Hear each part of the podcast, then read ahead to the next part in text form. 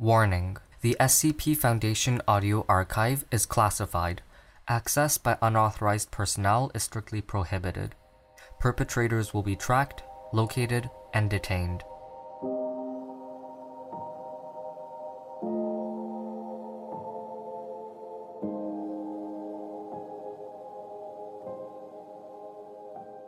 Invisible Friend Item Number SCP 126 Object Class Euclid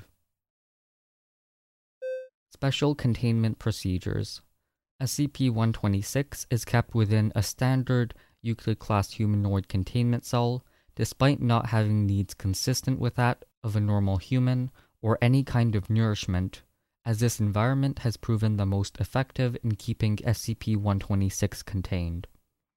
In case of a containment breach, acoustic sensors embedded within SCP 126's containment cell, as well as the entire wing in which SCP 126's cell is housed, can be used to locate SCP 126. Firm but polite verbal requests for SCP 126 to return to its cell are to be given until it complies. Personnel interacting with SCP 126 must undergo regular psychiatric screening and personnel exhibiting emotional attachment to SCP 126 must be administered a Class B amnestic and reassigned. Description SCP 126 is an invisible and intangible entity that can only be identified by sound. SCP 126 is sentient, with the ability to speak in multiple languages in a female voice and engage in conversation with any subject within range. To date, no method by which SCP 126 can be visually detected has been devised, as SCP 126 does not appear to emit any kind of light, radiation, or electromagnetic energy. SCP 126 also emits sound when moving, consistent with footsteps made by a human subject with a mass of approximately 55 to 60 kilograms. Though no depressions can be seen in any floor materials, and pressure sensors do not register any kind of presence. SCP 126 cannot pass through barriers that would prevent a normal human subject from passing, such as a closed door, but solid objects can be pushed through the space it occupies without any effect.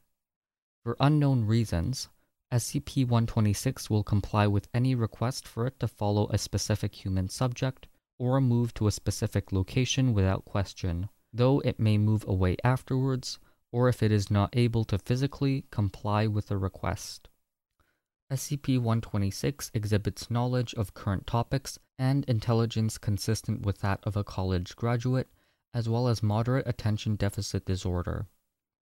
SCP 126 will regularly change language without reason and stray off topic while conversing without warning.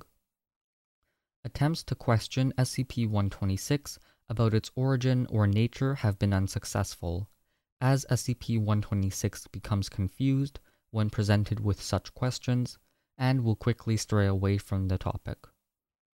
Despite not appearing to use or need any furniture or appliances, SCP-126 will request such items as a bed, dresser, mirror, and other sundries if not present, and is more likely to stay within a room if such items are available.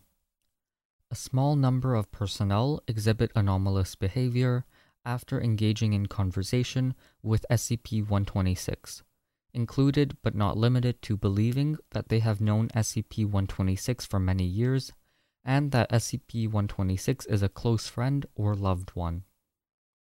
If not treated, these subjects will begin to ignore basic needs in order to continue conversing with SCP 126, eventually dying from dehydration or starvation.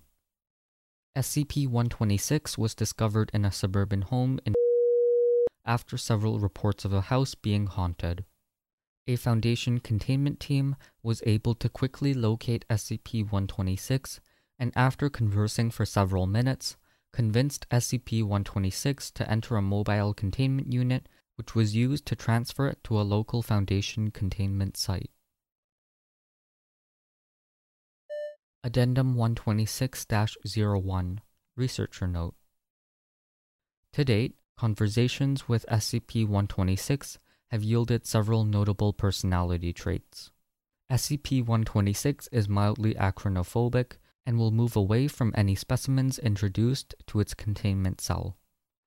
SCP 126 exhibits a desire to assist with any task which it believes it can be of help, despite being unable to manipulate objects. SCP 126 expresses a desire to have children and has conversed with staff on several occasions regarding childcare methodology. SCP 126 has the ability to fluently speak English, French, German, Portuguese, Spanish, and at least three other unknown languages. Dr. Senior Researcher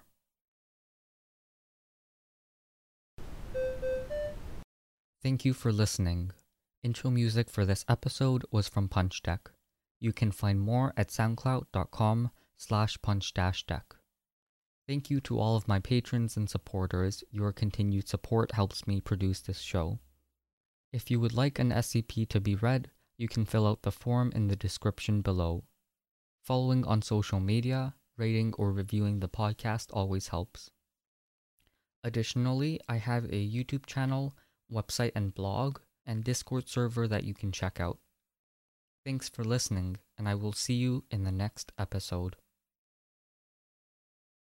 Text and whatever. Just don't text and drive. Visit stoptextsstopwrecks.org. A message from the National Highway Traffic Safety Administration and the Ad Council.